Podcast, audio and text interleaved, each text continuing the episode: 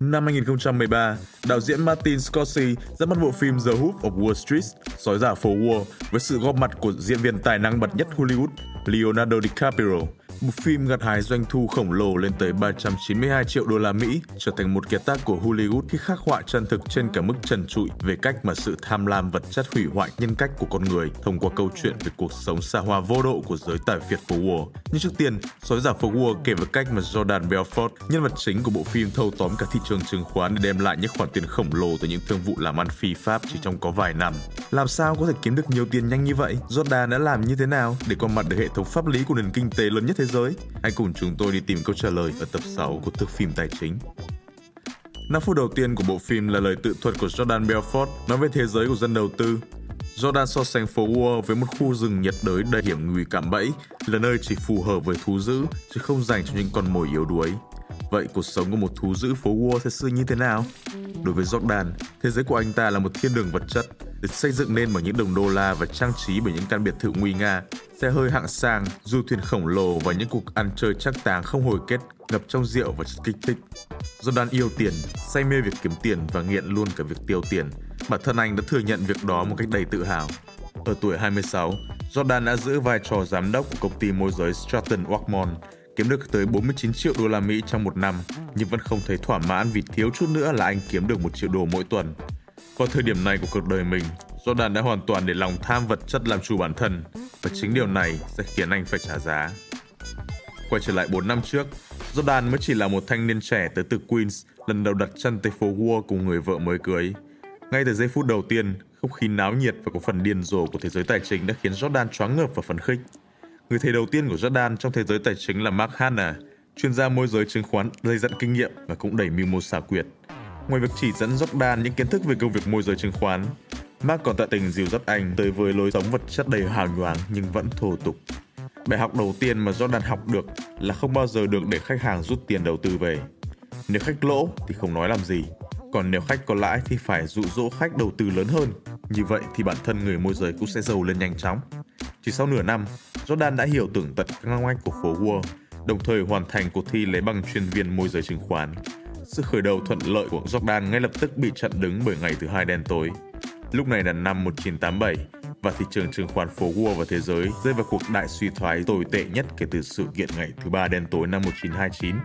Theo như lời của Jordan, phố Wall đã nuốt chửng lấy anh, rồi cũng lập tức thải ra không thương tiếc. Quay trở lại cảnh tay trắng, Jordan tìm ra cơ hội mới ở một công ty môi giới mãi tận Long Island. Nấp đằng sau bình phong của một công ty kế toán, dân môi giới ở đây cũng trả bán chứng khoán cho khách hàng. Nhưng thay vì bán những loại chứng khoán blue chip của những công ty đã nổi danh trên thị trường, họ bán cho khách hàng những mã chứng khoán penny của những công ty nhỏ ít cho đứng hơn. Blue chip là cách gọi của những mã chứng khoán có độ rủi ro thấp, giá trị cao trên thị trường do được phát hành bởi các công ty lớn có mức thu nhập ổn định hàng năm. Ngược lại, penny là loại chứng khoán của những công ty có quy mô bé hoặc rất bé, giá trị một cổ phiếu có khi chưa đến 1 đô la. Độ rủi ro khi mua phải những mã chứng khoán này cũng vì thế mà cao hơn blue chip rất nhiều. Do giá trị quá thấp, không thể xuất hiện trên những sàn chứng khoán lớn, Penny dùng tới dịch vụ niêm yết Pink Sheet để lưu hành trên thị trường. Cách thức niêm yết này có lợi cho cả công ty phát hành lẫn người môi giới nhờ vào chi phí giao dịch thấp và hoa hồng nhận được sau mỗi giao dịch lớn hơn gấp nhiều lần.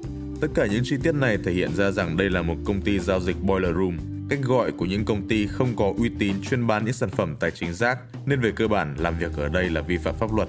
Thế nhưng Jordan với bản năng kiếm tiền trời phú lại như nhìn thấy ánh sáng nơi cuối con đường. Jordan lập tức đồng ý nhận việc và trong ngày đầu tiên anh đã trở thành hiện tượng của công ty khi thu về 2.000 đô la chỉ với một mã penny vô giá trị.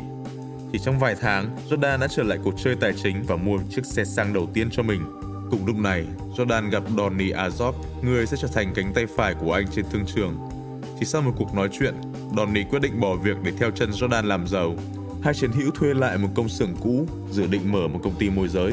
Để hiện thực hóa điều này, Jordan bắt đầu tuyển người tham gia vào hàng ngũ môi giới viên. Thông qua mọi mối quan hệ, anh quy tụ được về một nhóm những kẻ có thể bán bất cứ thứ gì. Đúng như vậy, mỗi người trong nhóm này đều có một nghề nghiệp liên quan đến buôn bán, đặc biệt là đều có chung một người tay trái là bán chất kích thích. Sau một thời gian ngắn, Jordan và đồng bọn đã kiếm bộn tiền, quy mô công ty cũng lớn hơn, nhưng như vậy là chưa đủ với cơn nghiện tiền của anh. Việc lừa đảo những con người sống dưới mức trung bình đã không còn thú vị với Jordan.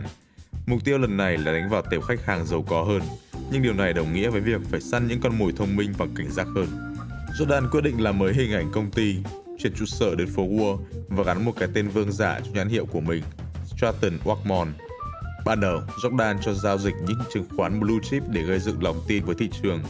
Sau khi đã dụ dỗ được một lượng khách hàng trung thành, Jordan bắt đầu tuần các chứng khoán penny vào thị trường. Số tiền hoa hồng từ chứng khoán bẩn giúp Jordan sở hữu một khối tài sản khổng lồ, biến anh thành cái tên hot nhất phố Wall với biệt danh sói giả, cách mà tạp chí Forbes gọi anh trong cuộc phỏng vấn. Tiền đổ về ngày càng nhiều, số lần ăn chơi chắc táng của Jordan cũng ngày một tăng và đạo đức nghề nghiệp của anh cũng ngày một đi xuống thêm. Anh thay đổi chiến thuật kiếm tiền từ trà bán chứng khoán bẩn sang phương pháp lừa đảo Pamendum. Cơ bản là mua về một lượng lớn chứng khoán penny với giá cao để đánh lừa thị trường, biến giá trị của chứng khoán đó tăng vọt. Những người mua khác bị dụ dỗ đầu tư vào chứng khoán này sẽ giúp giá trị của những chứng khoán vốn đã ảo nay còn bị ảo hơn nữa. Và việc duy nhất Jordan cần làm là dùng danh nghĩa công ty tuồn lại số chứng khoán đã được nâng giá vào thị trường rồi ngồi yên đếm tiền tỷ. Jordan lúc này chỉ biết rằng danh tiếng của anh đã đưa bản thân vào tầm ngắm của đặc vụ FBI Patrick Denham Lúc này, anh đã ở vùng trũng của đạo đức sau khi ly dị người vợ đã bên mình từ năm 22 tuổi để đến với Nami Lapaglia, một siêu mẫu người Anh, người mà với cái gốc châu Âu sẽ có ích với Jordan trong một phi vụ hoành tráng trong tương lai. Jordan sẽ đám Nami hệt như cách anh nghiện kiếm tiền, cưng chiều Nami đến mức mua hẳn một du thuyền khổng lồ cho cô. Chả bấy lâu sau, Jordan và Nami chính thức kết hôn và có với nhau một đứa con gái. Sự xa hoa trong lối sống và những khoản chi tiêu khổng lồ của Jordan đã củng cố những nghi ngờ của FBI. Đặc vụ Patrick đi thân tới tận nơi để chất vấn Jordan và Jordan dù có khôn danh tới cỡ nào cũng vẫn mắc phải bẫy của Patrick và suýt thì bị khép vào tội hối lộ công chức. Jordan nhận ra tình cảnh nguy hiểm mình đang phải đối mặt và bắt đầu tìm cách tẩu tán tài sản. Anh mở một tài sản ngân hàng ở Thụy Sĩ đứng tên người cô Emma của vợ mình. Bắt đầu chuyển hàng triệu đô la Mỹ tiền mặt vào đó qua đường sách tay. Để ngụy trang, Jordan nhờ đến họ hàng thân thích của Naomi ở châu Âu và sau một thời gian, 20 triệu đô la Mỹ đã chót lọt được tuồn sang Thụy Sĩ. Và lúc mà Jordan còn chưa kịp ăn mừng, anh nhận được tin báo FBI đã nghe lén điện thoại riêng của mình. Luật sư và gia đình khuyên anh nên dừng việc làm ăn trái pháp luật để tránh làm tình hình tồi tệ hơn. Và có lúc tưởng như Jordan đã hài lòng với những gì mình có để rút lui khỏi cuộc chơi tài chính phi pháp. Vậy nhưng cuối cùng, lòng tham đã chèn ép tất cả. Jordan với một bài phát biểu hùng hồn đã quyết tâm không bao giờ từ chức khỏi vị trí giám đốc công ty. Đây có thể coi là quyết định sai lầm nhất trong cuộc đời anh khi mà ngay sau đó là một loạt các biến cố Khởi đầu với việc Stratton Oakmont liên tục phải đối mặt với những cuộc điều tra của Ủy ban điều tiết chứng khoán và FBI. Không lâu sau đó, Jordan lại phải đau đầu khi Emma qua đời đột ngột và trong vòng 24 giờ anh phải có mặt ở Thụy Sĩ nếu không muốn 20 triệu đô la của mình biến mất. Trong một nỗ lực điên cuồng để đến Thụy Sĩ, du thuyền của anh bị đắm trong một trận bão còn phi cơ riêng thì gặp tai nạn và nổ tung ngay trước mặt mình. Hàng loạt vấn đề xảy ra khiến Jordan nhận ra thật sự tới lúc cần phải rút lui trước khi quá muộn. Anh dự định chuyển sang nghề dạy bán hàng, nhưng trước cả khi kịp quay xong video quảng cáo thì anh đã bị FBI bắt giữ. Lý do Jordan bị lộ tẩy thậm chí còn không liên quan tới những hành vi anh đã phạm phải, mà hóa ra tay quản lý ngân hàng của anh ở Thụy Sĩ bị FBI tóm vì tội danh rửa tiền cho tội phạm. Jordan phải đối mặt với tội danh lừa đảo và rửa tiền. Cái tên Stratton Oakmont biến mất khỏi phố Wall.